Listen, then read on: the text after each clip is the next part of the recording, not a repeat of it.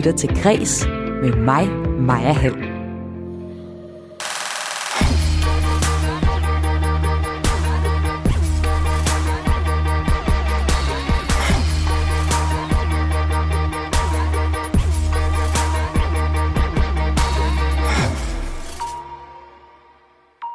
Lys, det er noget, man tænder for. Nej, det er meget mere end det, mener fredagens gæst i sommertemaet Stjernerne i kulissen. I dag kan du møde lyd lysdesigner Kasper Dagberg. Hun onanerer mindst to gange om ugen og mener, at du burde gøre det samme. Mød i dag i kreds Elisa Lykke, der står bag de erotiske novellesamlinger Kvindefantasier 1 og nu 2'eren, og som snart udkommer med bogen Mandefantasier, hvor hun vil undersøge, om mænd er lige så fantasifulde til at skrive noveller som kvinder. Du kan i dag her i kreds også høre, at øh, coronavaccinationer får flere kunstnere til at strække, både fordi de er der, og fordi de ikke er der. Og at Coldplay har udgivet en 10 minutter lang single. Mit navn er Maja Hall. Velkommen til Kreds.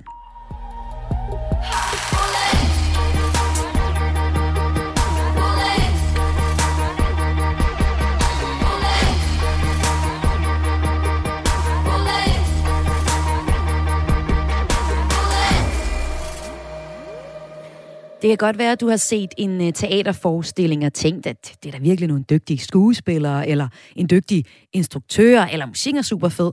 Men hvor ofte har du egentlig tænkt over, at det er en meget dygtig specialist, der har sørget for, at lyset arbejder på den helt rigtige måde, og ikke bare, at, den lige, at der faktisk er lys på dem, der spiller, men at den faktisk også har en betydning for teaterstykket. I Stjernerne i kulissen i dag møder Kreds øh, nogle af de mennesker i kulturens verden, som sjældent får den store ros af seere, læsere eller lyttere. Det er en sommerserie, vi har i den her i næste uge. Og min kollega Emil Schønning har i dag besøgt lysdesigneren Kasper Dagberg i Aalborg, og det interview kan du høre her i den næste halve time her i Kris.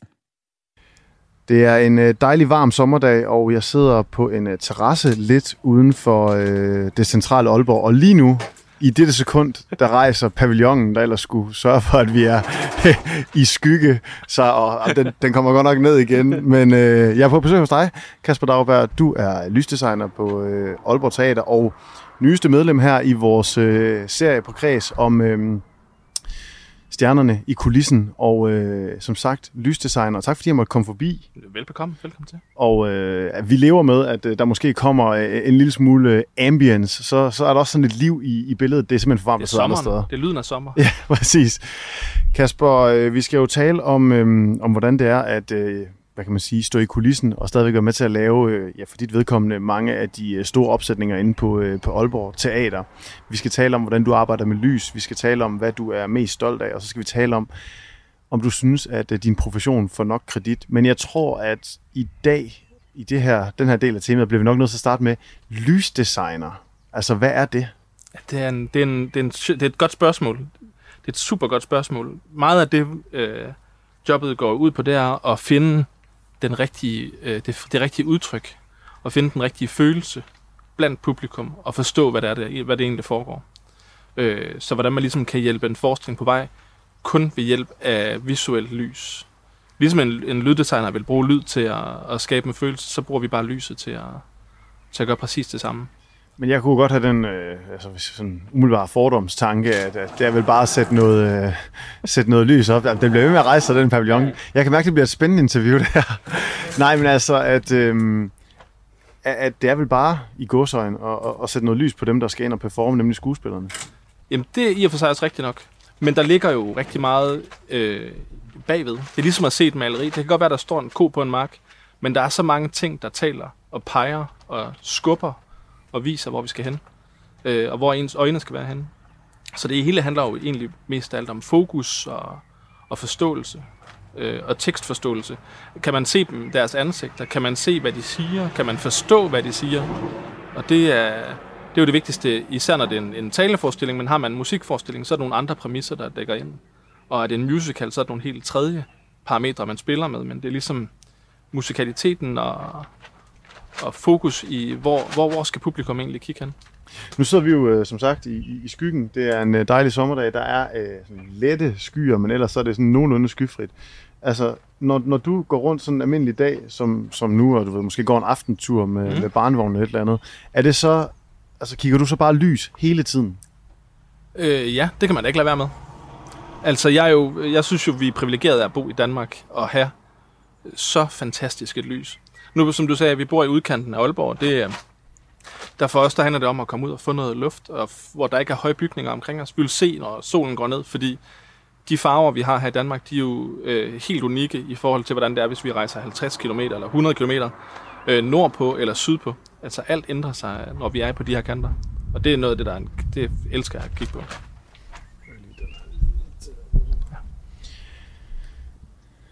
Så jeg fornemmer trods alt sådan en form for, skal vi kalde det mild besættelse af, af, af lys. Kan du huske, hvornår den startede? Øh, ja, men altså, jeg tror, alle, der arbejder inden for teater, de har på et eller andet tidspunkt vel haft et ønske om at stå på scenen. Og det, det er jo måske altid, fordi det er det, man ser først. Øhm, og så tror jeg, at jeg startede tilbage, jeg kommer fra Jørgen, og, øh, og har lavet en masse amatørteater der. Og der tror jeg bare fandt ud af hurtigt, hvordan at lys var super interessant, og hvordan man kan bruge det på forskellige måder. Øh, så kunne man jo lave alle sine fejl øh, der, ikke? Men det, jeg tror, jeg startede som 15-16-årig med at løbe i røven af alle dem, jeg synes var, var fantastiske, og dem, jeg så op til. Øhm, så flyttede jeg bagefter til København for at prøve at ligesom sige, hvordan kan man leve af sin, sin hobby, fordi det var jo bare en hobby, og det var bare det, jeg synes, der var sjovt.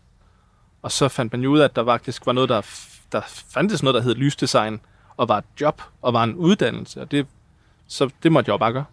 Hvornår kunne du mærke, at du havde et eller andet flair for det der med lys? Mm, det var vel helt tilbage fra, øh, fra de der f- 9. klasse noget. Jeg var i praktik på en fabrik, der hedder Martin, der lå i Frederikshavn på det, på det tidspunkt, som lavede store, kæmpe, dyre lamper. Og det var fantastisk at se, hvordan de her lamper, der kunne blinke og skifte farve og dreje rundt, at det var bare det, det, var bare det vildeste. Altså, Og, og hvordan kombin- kombinerede du det med teater? Jamen, det, det er jo to ting, der bare følges ad. Det er jo ligesom... Øh, det er jo noget med at få, få ting til at skabe, øh, skabe nogle stemninger. Og det var, jeg tror måske, det jeg så først, det var en eller anden Lars Lilholt-koncert, øh, hvor at, øh, jeg kan huske, de her lamper bevægede sig, og det var jeg helt vildt fascineret af. Og så måtte jeg jo finde ud af, hvad det var for noget. Og jeg kan huske, jeg endte med at, at blive gode venner med ham, der lavede lyset dengang, og han skubbede mig ligesom i den retning, jeg, hvor jeg er i dag. Øh, men det var jo, og han lavede nemlig super meget teater her i Aalborg. Så det var noget med at komme ind og se, hvad kan det egentlig, og, og så møde mennesker omkring en, der havde samme interesse. Det var vildt givende, synes jeg. Er, I- er I mange, eller er I en meget lille sammentømret klub af, af, af lysdesignere?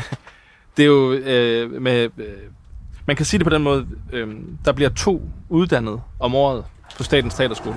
Så det er ikke fordi, vi er mange om, om uddannelserne, kan man sige, men, men øh, det er jo stadigvæk, der er også mange autodidakter, der er også øh, der er super mange gode mennesker. Nu her i Aalborg er der måske ikke så mange omkring os, men, men øh, på landsplaner i København, der, der er der rigeligt, vil jeg sige.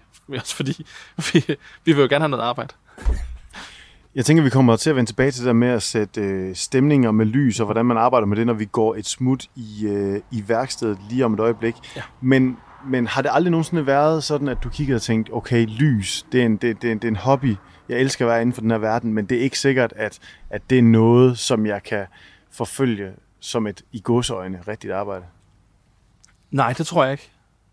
Jeg tror, øh, man må altid måske bare sigte lidt højere. Og jeg tror bare, jeg var så heldig at få nogle chancer, jeg ikke kunne sige nej til. Og, og det gik godt. Og så, øh, så er det sådan en, en, øh, hvad kan man tage, dominoeffekt eller trappeeffekt, af, at man bare gerne vil videre og højere op og lære mere og finde ud af, hvad folk kan. Og at man så på et tidspunkt står på en lille scene og laver en, en lille dukketeater, eller man står på en stor scene og med, med mange skuespillere og dansere. Det er jo det er i og for sig det samme job, vi laver. Og jeg, jeg laver i dag begge dele. Altså det kan både være dukketeater, eller det kan være opera. Jeg lavede begge dele sidste år. Så det er sådan... Det hele er ligesom en, en retning, man gerne vil på, ikke? Og man gerne en rejse, man gerne vil på. Øhm, og det er der, jeg er i dag. Det er der, jeg synes, der er fantastisk. Jeg er også med på, at der, hvor jeg er næste år, er måske ikke der, jeg er nu. Og, og jeg, jeg, det er en rejse. Og øh, det var jo netop det, som den her, det her segment hedder. Det hed Rejsen, og øh, du er på din nu. Jeg tænker, lad os prøve at hoppe et smut ind i, øh, i værkstedet. Det her er i øvrigt kreds, du lytter til. Mit navn er Emil Schøring. Jeg er på, på besøg hos øh, Kasper Dagberg. Han er øh, lysdesigner, og det er, det er vores sommertema, stjernerne i kulissen. Og øh, Kasper, nu snakker vi om lys og hvilke stemninger de kan øh, skabe, men bare sådan en helt almindelig arbejdsdag, hvis vi starter der. Hvordan foregår sådan en for dig? De kan være super forskellige. Øhm, det kommer an på, når vi er i det, jeg måske vil kalde for i proces, hvor vi er i gang med en forestilling, så er det tit noget med, at øh, jeg møder ind om morgenen. Jeg har nogle super gode kollegaer inde på Aalborg Teater, hvor at vi, øh, vi kommunikerer løbende omkring ting, der måske skal løses eller skal gøres. Og så hjælper de mig om formiddagen, når jeg måske ikke er der. Og så øh, laver vi en masse sådan smårettelser om morgenen, om formiddagen. Og så klokken 12 er der prøve, hvor vi sidder og følger med og, og har en åben dialog både med, med spillere, med instruktør og scenograf, for at prøve på at skabe den forestilling, vi gerne vil. Der bliver tit lavet prøveplaner, så vi ved ligesom på forhånd, hvad vi skal arbejde på, hvornår, og hvordan vi ligesom... Vi har måske angrebet det på forhånd, så vi ved, om formiddagen, der skal vi arbejde på det her om eftermiddagen, så vi ved præcis, hvad det er, vi skal lave. Og så, øh, når prøven slutter kl. 18, så har vi måske 3-4 timers, øh, det vi kalder for lysprøve måske, hvor man sidder også med instruktøren og scenografen, uden skuespillere, men hvor man sidder og snakker ting igennem, vi måske skal arbejde med senere, eller, eller har arbejdet på tidligere, hvor vi kan fine-tune ting og, og gøre ting, øh, sådan som vi gerne vil have det, også så vi måske er klar til, til en uges arbejde. Og sådan er der flere, øh, sådan kan det stå på i måske to til tre uger, hvor det, det kører fra, fra 9 til 9 morgen til 22.30 om aftenen. Men, men så, så er der premiere på et eller andet, en, ny, en ny opsætning inde på Aalborg Teater, og så går der et par uger, og den har spillet. Ligesom, er du der hver aften? Er det dig, der sætter lyset hver dag? Nej, vi, vi er så heldige, at vi har vores teknologi med os, der ligesom kan hjælpe os til at... Vi programmerer lyset på en øh, lyspult, øh, og så bliver der egentlig sørget for, at, at man bare skal sidde og følge med og trykke på en enkelt knap for, på de rigtige tidspunkter.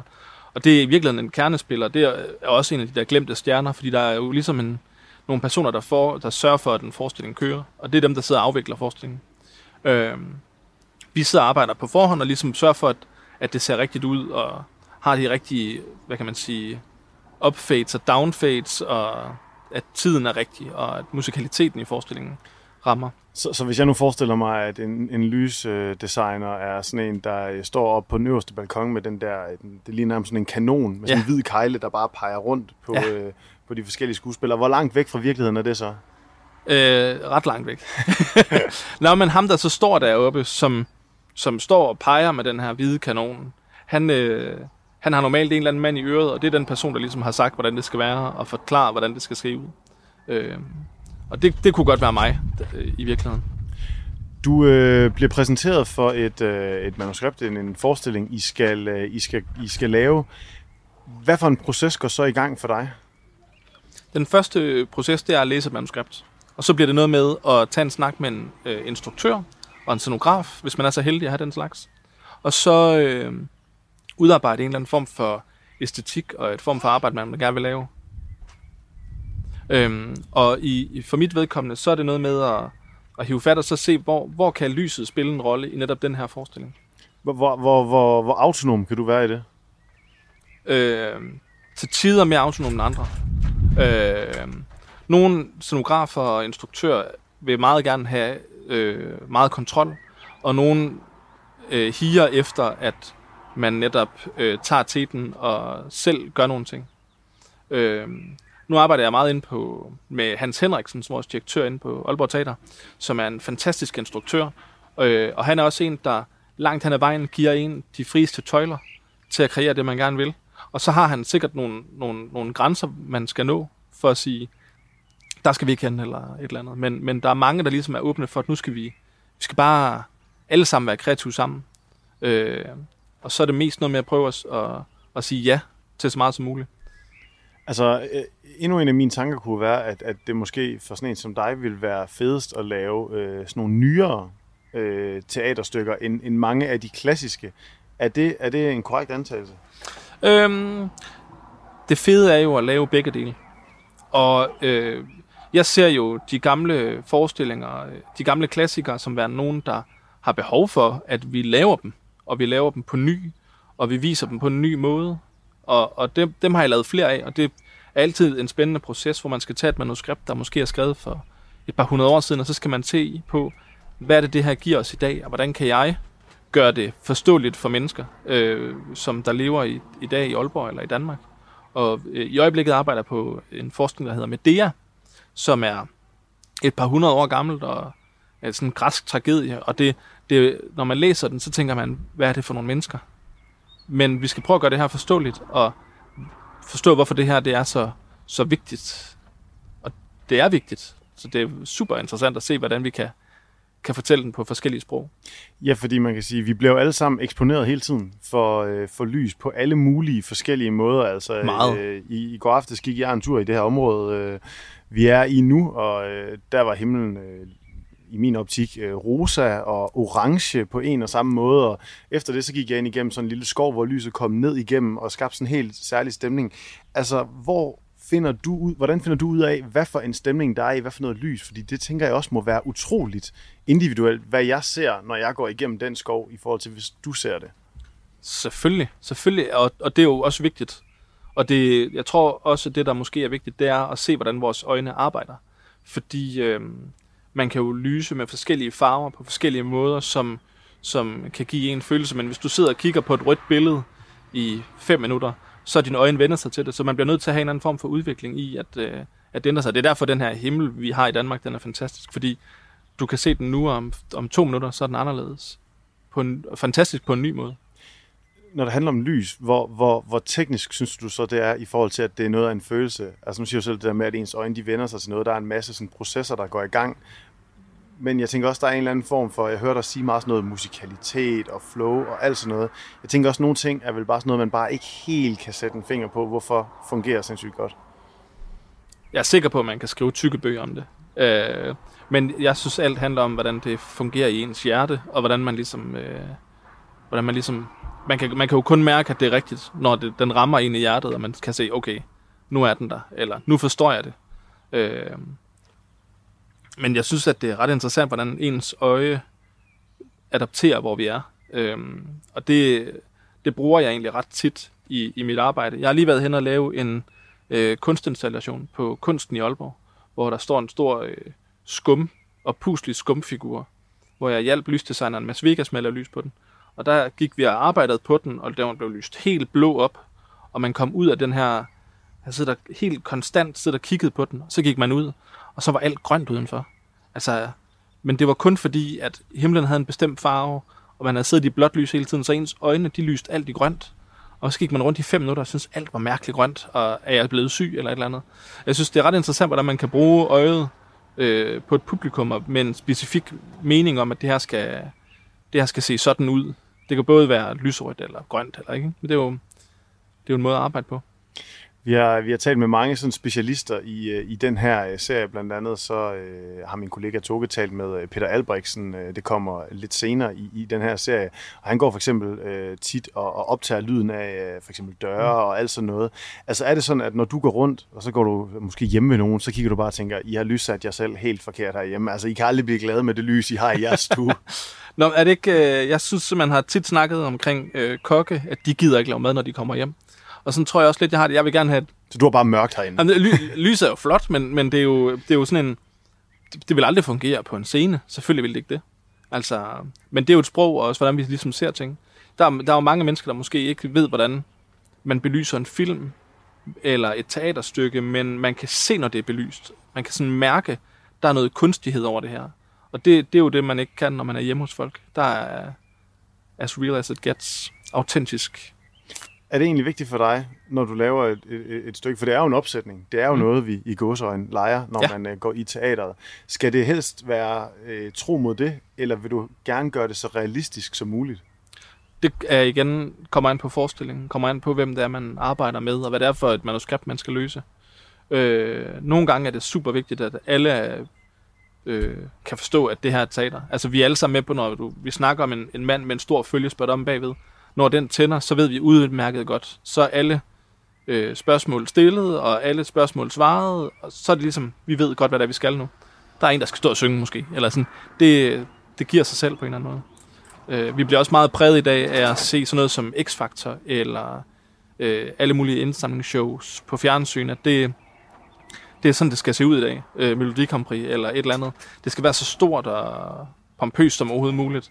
Og det er jo det er ret interessant, hvordan at vi adapterer, hvordan at sådan noget skal se ud. Vi flyver væk. Ja, jamen, vi bliver heldigvis uh, siddende, og vi bliver også i skyggen, ikke ude i, uh, ikke ude, ude i lyset, ude i uh, solen. Kasper, hvor, hvis man nu skulle sådan komme med en opgave til, til dig som lysdesigner, hvad er så det, hvor man bare tænker, åh, oh, det jeg hader, når vi skal gøre det her?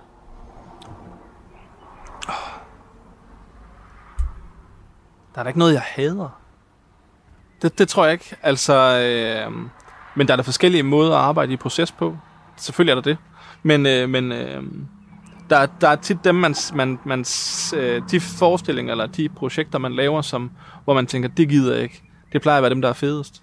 Og jeg tror, man, man skal vende det på den måde, at øh, hvis man griber det an på den rigtige måde, eller bare lige ud af landevejen, så kommer vi derhen på et tidspunkt.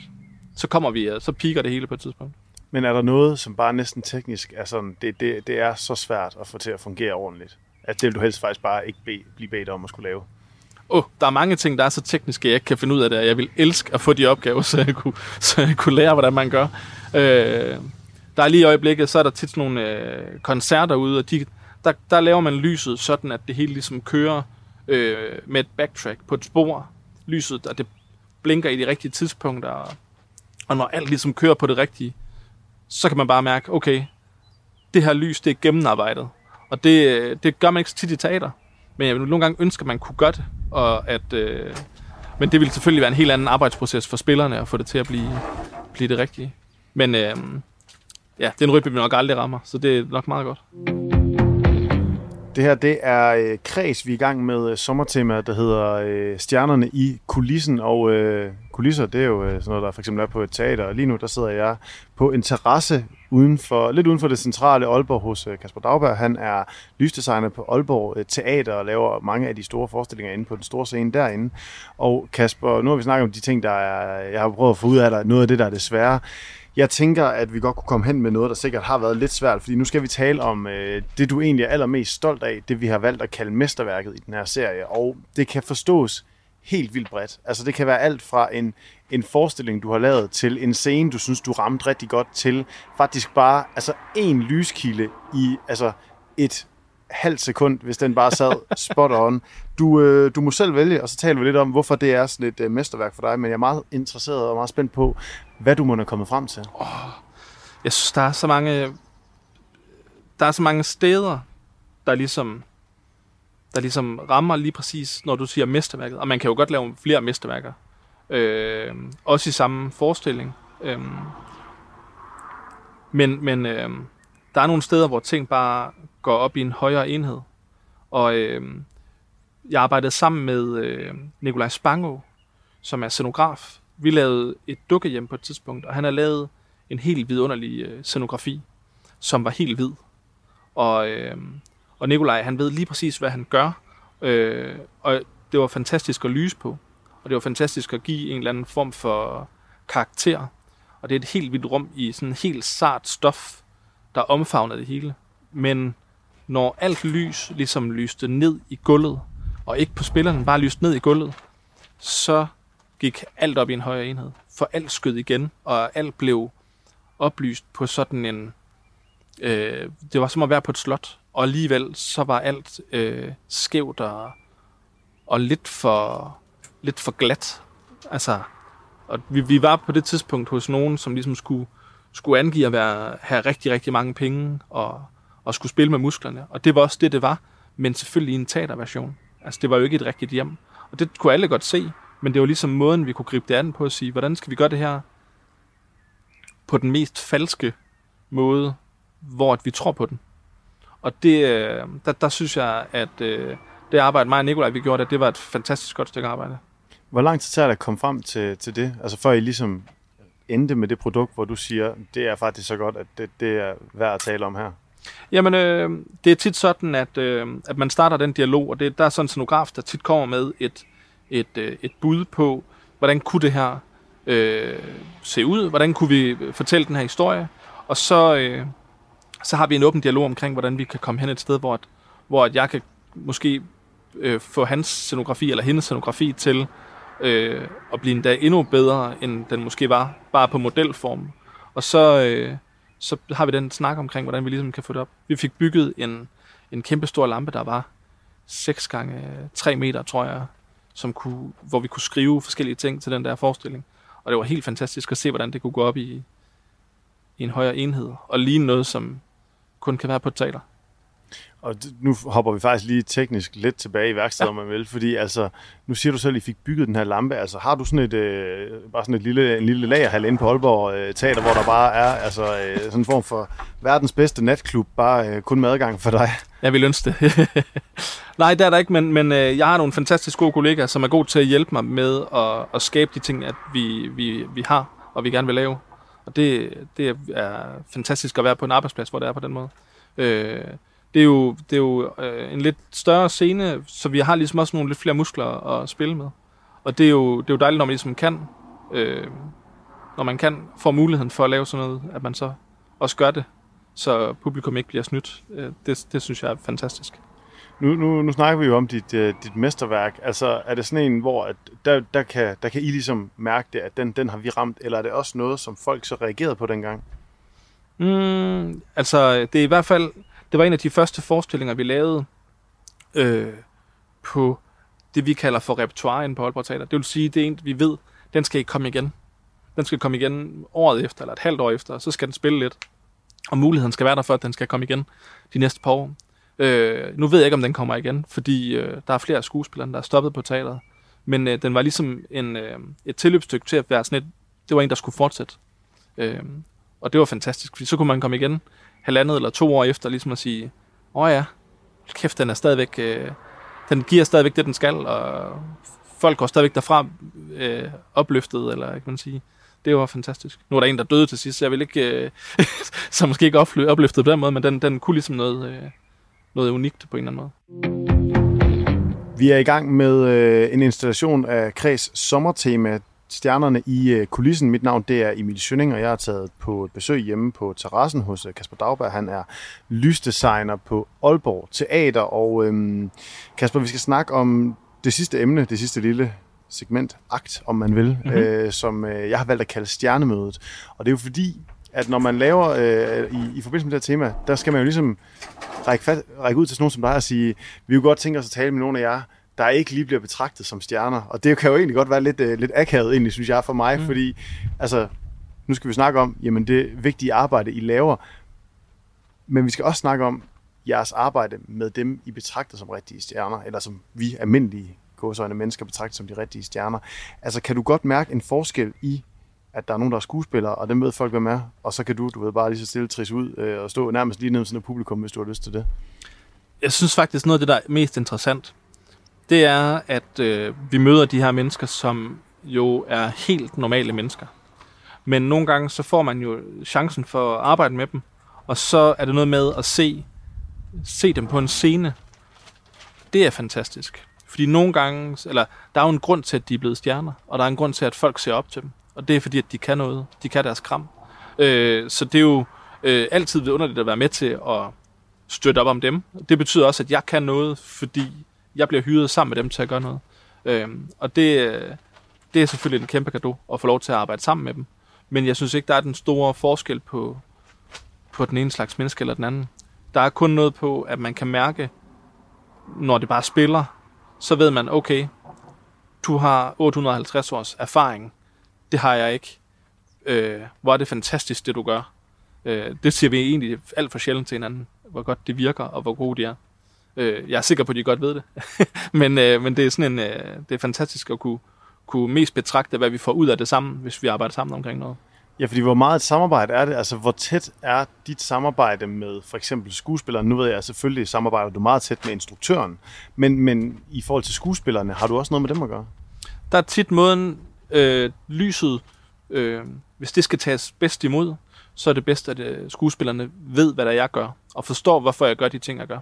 Der er nogle gange, en skuespiller kan gå helt... Det ser slet ikke ud, som de plejer. Det er helt mærkeligt. Der er noget, der er helt galt. Og så kan jeg forklare, det er fordi, vi faktisk slet ikke har lyst til at se dig. Vi vil gerne...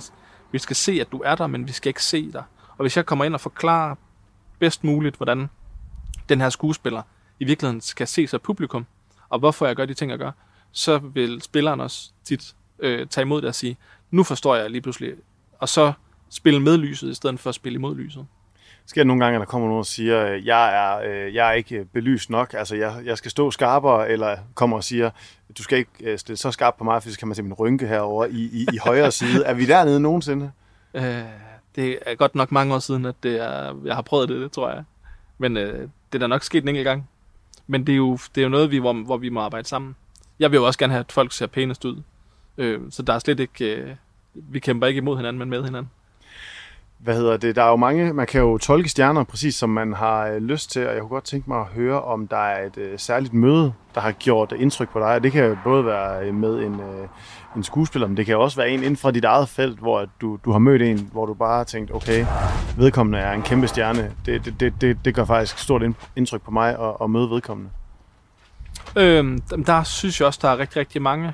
Øhm, der er mange mennesker, som har, har lavet teater, og lavet det teater, jeg laver, i, i rigtig mange år, som, som virkelig forstår at have ro omkring sig selv og omkring sit arbejde. Øh, jeg ved ikke, om jeg lige kan, kan nævne en specifik, men jeg synes bare, der er rigtig mange, i både i mit fag, som, som virkelig laver nogle fantastisk smukke ting. Øh, der er mange øh, arbejde, der er mange lysdesignere rundt omkring i Danmark, som har været på, øh, som har været på Aalborg Teater før, øh, og har været ansat på Aalborg Teater i øh, nogle år, og de er nu nogle af de bedste lysdesignere, vi har i Danmark, som laver ting rundt omkring i hele verden. Øh, og det er sådan nogle folk, jeg virkelig ser meget op til, som, som forstår og, og, og kunne give det, de skal. Øh, jeg arbejdede i et par år sammen med Mathias Hersland på Aalborg Teater, som også var lysdesigner, og han, øh, han har sammen med sin, øh, vores øh, kollega, scenograf Christian Albrechtsen, øh, fået Rømert øh, juryens øh, pris for øh, bedste scenedesign øh, to gange. Og jeg synes, det er fantastisk, hvordan sådan en som øh, Mathias, han kan, han kan sørge for, at lysdesign bliver set, og sørge for, hvordan lysdesign øh, også bliver en del af det, vi ser og laver teater. Øh.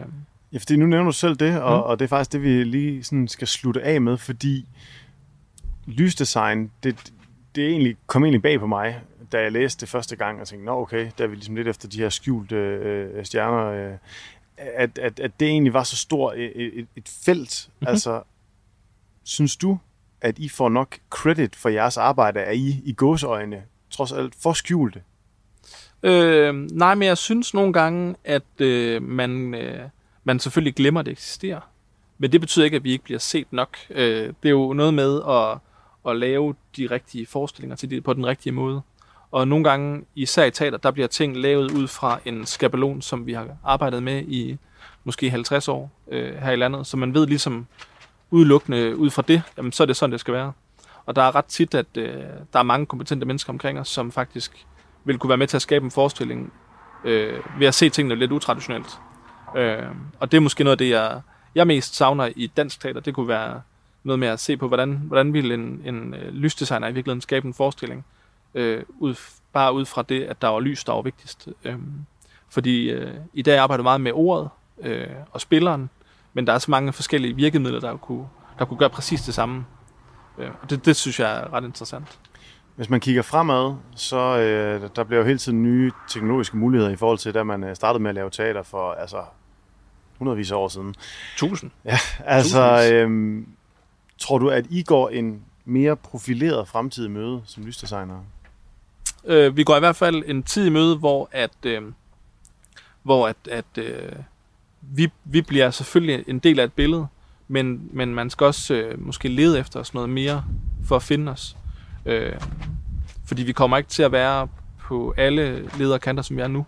Øh, jeg tror, øh, de jobs, vi ser nu, det er ikke nogen, der kommer til at være der for evigt. Øh, men held, forhåbentlig så vil det altid være sådan, at vi i Danmark har øh, lige så høj en, en, en, en profil pyntet på kunst, som vi har, og på teater, som vi har nu. Øh, fordi det er noget, vi har brug for her i Danmark. Især lige i den tid, vi lever i nu. Jamen, øh, jeg håber, at øh, flere har set lyset, om man mhm. vil, øh, Kasper Dagberg. Vi må se, om vi kan få tøjet den her, hvad hedder det, pavillon en lille smule bedre, så den ikke letter, hvis der kommer en, en vind igen. Og så vil jeg sige tusind tak, fordi jeg måtte komme forbi Velbekomme. terrassen. Velbekomme. Og det var min kollega Emil Schønning, der havde talt med lysdesigner for Aalborg Teater, Kasper Dagberg. Og han var altså den femte i den her serie, vi kalder Stjernerne i kulissen, som kører den her uge og næste uge. Og i næste uge, der kan du blandt andre møde en kurator fra et stort amerikansk museum, og en mand, der i sin fritid optager lyden af døre, når han går i brusen. Og det er altså i serien Stjernerne i kulissen i øh, næste uge her i Græs. Du lytter til Græs med mig, Maja Hall. Og nu får du et øh, nyhedsoverblik fra kulturen, og nogle af de øh, nyhedshistorier, jeg synes er mest interessante fra i dag. Du kan først spille det her spil i slutningen af næste år, men det danske spilfirma har øh, udsolgt, og det fik de på bare 15 sekunder, kunne man høre i Radio 4 morgen i morges. Det er spillet Ember Sword, der handler, det handler om, og øh, det er et dansk udviklet spil, der har solgt for mere end 360 millioner kroner halvandet år inden de overhovedet har udgivet det her spil. Det fortalte stifter og CEO Bright Star Studios, der står bag spillet, og det var Mark Laursen, der er CEO der. Og han var ret overrasket over, at spillet fik så stor succes allerede inden det er udgivet. Men vi vidste jo godt, at vi havde fat i et eller andet med det her koncept, som hedder play to earn, som simpelthen går ud fra, at man, man respekterer spillernes tid, den tid, de investerer i spillet, Det er jo nemlig penge værd i sig selv, som du netop snakker om. De her digitale genstande, de finder i spillene, vil mange gerne købe og handle med. Og det spillerne altså har købt fra det her spil, det er virtuel land, altså grunde eller ejendomme, fortæller Mark Laversen, der selv er verdensmester i øh, spilsuccesen World of Warcraft, som det her nye spil minder lidt om. Coronavaccinationer får øh, kunstnere til at strække, og flere kunstnere af slagsen. I går kunne jeg fortælle, at Eric Clapton, musikeren, nægter at give koncerter i England, fordi der er vaccinationskrav på spillestederne, og han er ikke så glad for vaccinen, selvom han har fået den. I dag kan jeg så fortælle, at filmmageren Sean Penn har det omvendt. Han arbejder sammen med Julia Roberts om en serie om Watergate-skandalen, der fældede præsident Nixon. Og øh, han har ifølge mediet Deadline, øh, han er gået i strække, og vil ikke arbejde, før kollegaerne er vaccineret. Det skriver Sound Venue. Og så lidt musik. Det her, det er starten på en 10 minutter lang single, som Coldplay netop har udgivet. Og øh, nummeret hedder Coloratura og er et nummer, der adskiller sig lidt fra den typiske Coldplay-sang, ved at den var altså 10 minutter, og er gruppens længste hidtid. De har vi så også udgivet nogle på 6 minutter, hvilket også er rigeligt langt, synes sådan nogle radioværter som øh, mig, hvor vi gerne sådan, et nummer skal ikke vare mere end 4 minutter. Det ødelægger flow lidt, hvis det bliver op på de her 10 minutter, som Coldplays nye nummer øh, er. Og øh, det her nummer det kommer til at afslutte bandets kommende 9. album, Music of the Spheres, der øh, udkommer den 15 oktober. Det skriver mediet GAFA. Hvis man kigger så lidt i rockmusikken, så har den gennem tiden været ret glad, eller rockmusikerne er ret glade for at, at drille også øh, radioværter med nogle lange numre. For eksempel The Velvet Underground, øh, de har et nummer på 17 minutter og 27 sekunder. Sister Ray Length, øh, Sister Ray hedder det bare. Og øh, Pink Floyd, de har også øh, Shine On You, Crazy Diamond. Et 26 minutter langt og et sekund nummer. Coldplays nye, det er en kærlighedssang, som vi hører her. Det er med referencer til rummet. Det er hele pladen faktisk. Og begynder, som du kan høre her, lidt som en øh, klaverballade, en måske ret øh, kendt Coldplay-stil. Men så udvikler det sig og bliver, der kommer flere instrumenter på, der kommer sådan lidt større lyde og et musikalsk, flere forskellige musikalske stemningsskift hen over de her 10 minutter, som øh, nummeret var. Kommer også lidt vokal, og lad os lige tage en lille smule af Coldplay-nummeret her i kreds.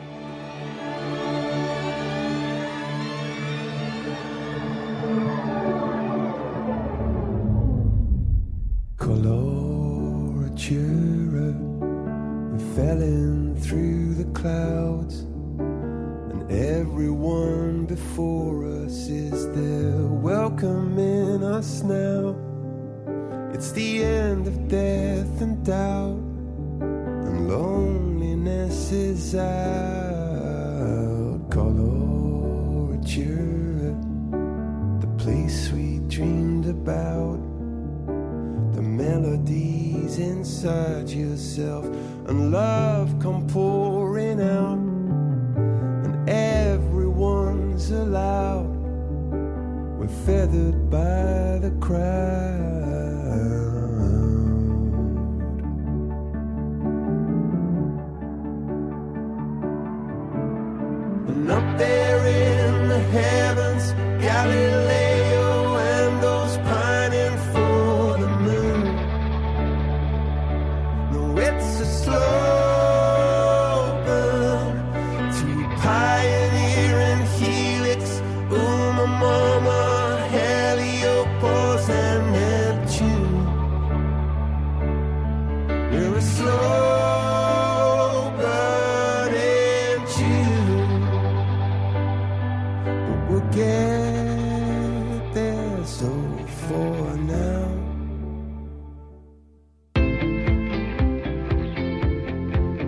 Lytter til Græs med mig, Maja Hall.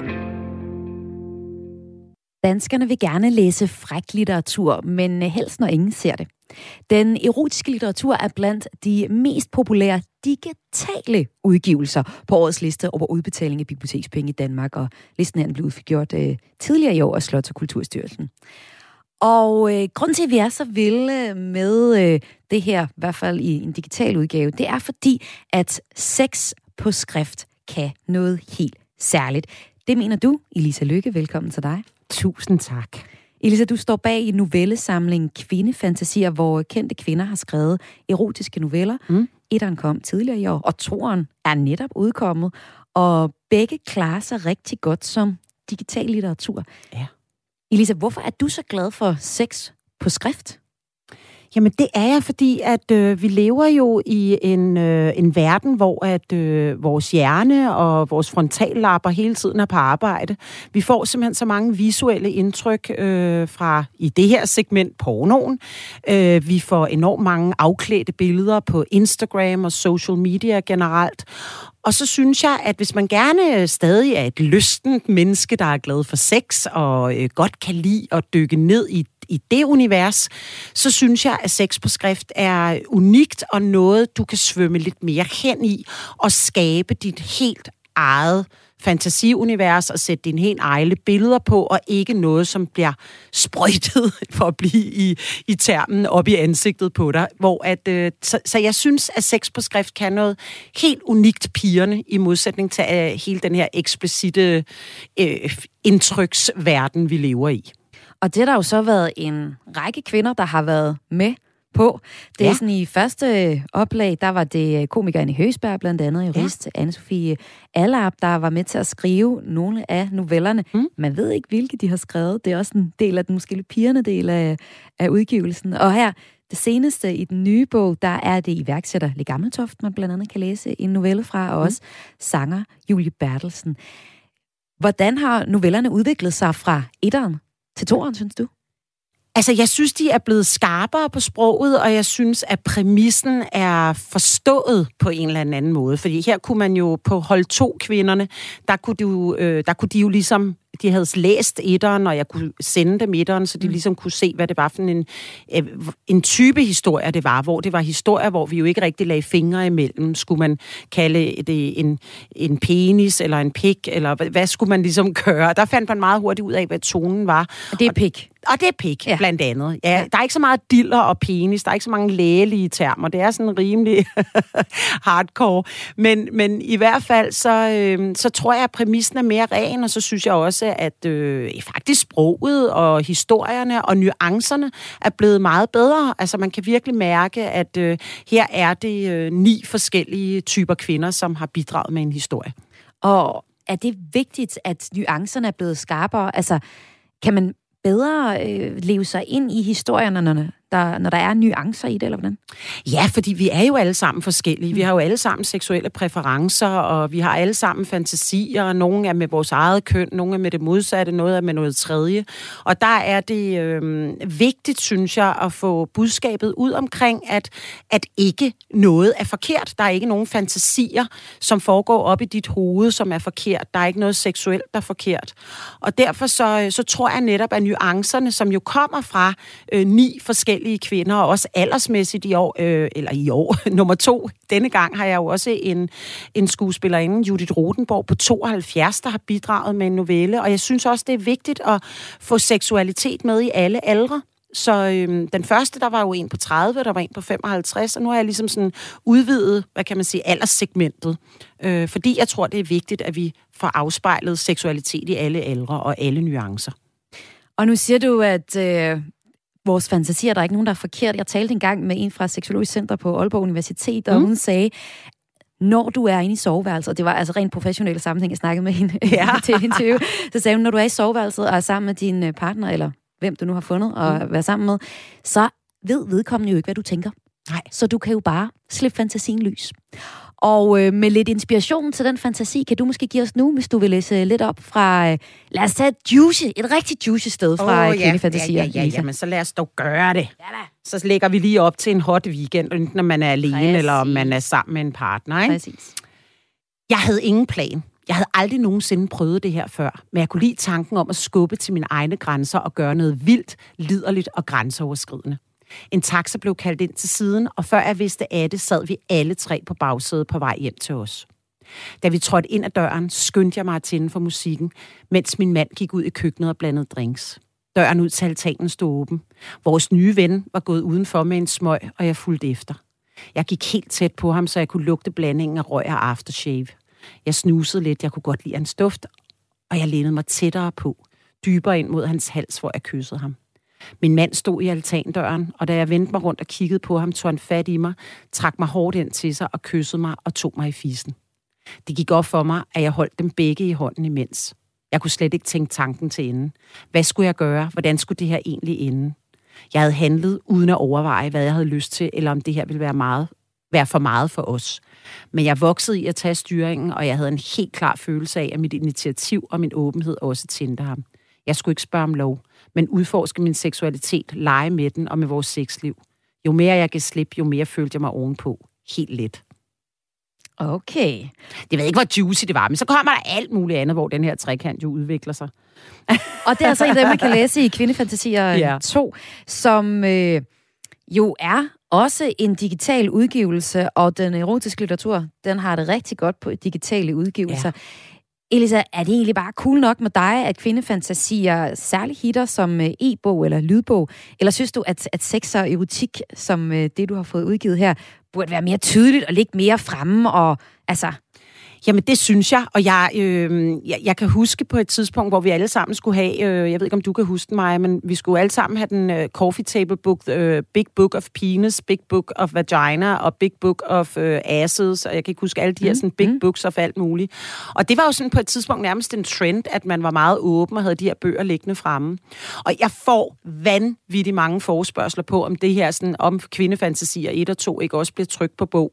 Så jeg tror faktisk, vi måske er på vej i at være knap så bonerte i forhold til at sidde og læse en bog i toget, hvor andre kan se det.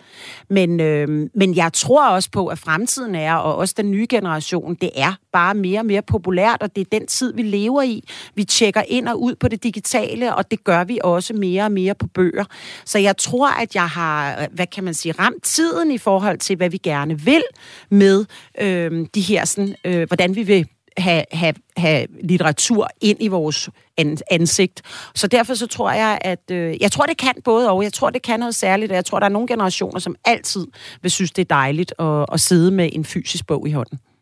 Og nu har du så øh, sammen med en række kendte kvinder udgivet øh, Kvindefantasier 1 og 2. Snart kommer en træer med Ja. ukendte kvinder. Et projekt, du laver med alt for damerne. Og senere på året, så kommer så bogen Mandefantasier. Ja, det bliver så lige omvendt rækkefølge. okay. Mandefantasier kommer som nummer Fair. tre her meget snart. Og, øh, og det bliver spændende. Og så netop øh, den fjerde udgivelse bliver med, med kvinder, øh, ukendte kvinder. Jeg har lavet, øh, lige sat en øh, konkurrence i gang i den her uge salg for damer. Så hvis man sidder derude og lytter, og man har lyst til at skrive en, øh, en sexnovelle, så synes jeg, man skal byde ind. Så kan det være, man ender i, i bogen. Men jeg kunne også godt tænke mig lige høre om den her mandefantasier. Mm. Altså, hvorfor vil du også udgive erotiske, en erotisk novellesamling med, med kendte mænds fantasier? Jamen, det vil jeg, fordi at vi lever i den her sådan, øh, verden med en masse ligestilling, og øh, så fordi jeg har en gigantisk nysgerrighed generelt på seksualitet. Og vi er blevet sat ind i nogle kasser og i nogle dogmer her øh, i de sidste mange årtier omkring, at mænd har monopol på liderlighed, og, og mænd har monopol på pornoen, mænd laver porno til mænd, og der, der, er, ma- der er blevet sagt meget omkring mænd og seksualitet.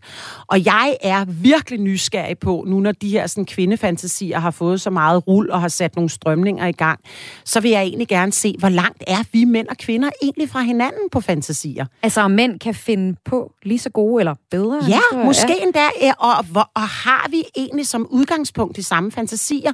Kan mand og kvinde mødes på fantasier?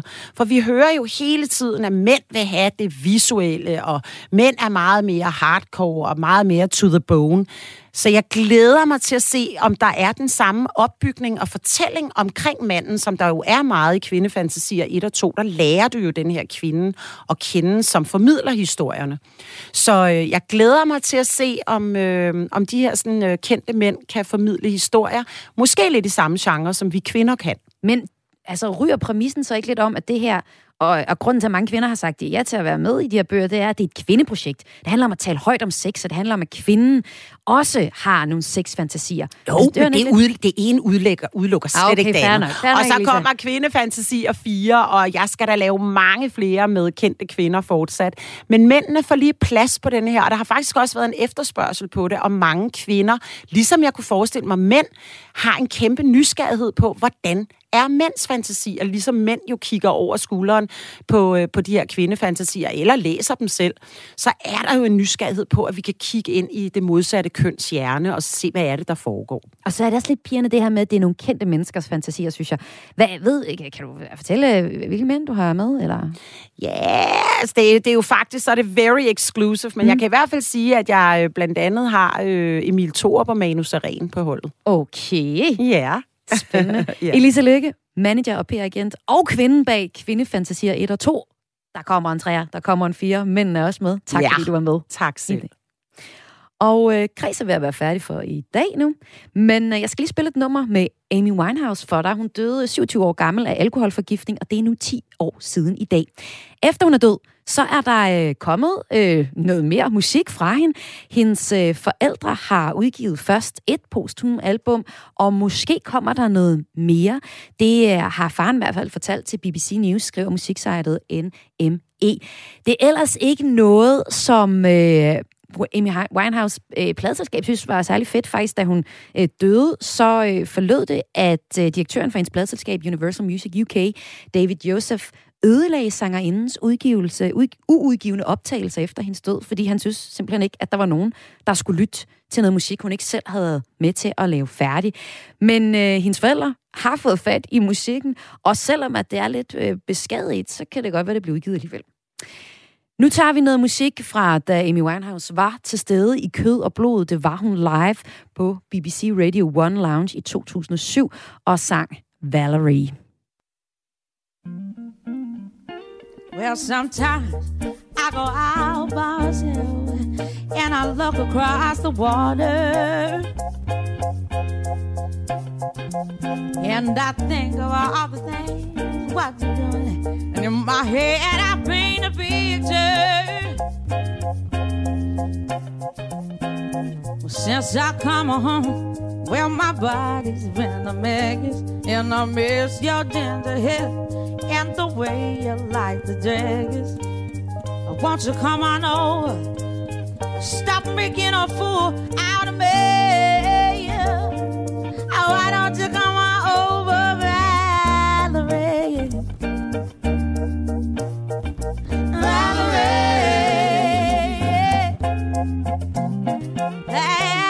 Valerie. Valerie. Did you have to go to jail? But your house on up for sale. Did you get a good lawyer? Hope you didn't catch a thing. I hope you'll find the right man who'll fix it for you. And now you're shopping anywhere takes the color of your hair? And are you busy? And did you have to pay that fine that you were dodging all the time? Are you still dizzy? Since I come home, well, my body's been a mess, and I miss your ginger hair and the way you like the dress. I want you to come on over, stop making a fool out of me. Oh, why don't you come on over. Du har lyttet til Græs her på Radio 4. Mit navn er Maja Hall. Indtil på mandag, så kan du finde mig på Instagram, Maja Hall, snable, eller og underscore, kunne vi finde det.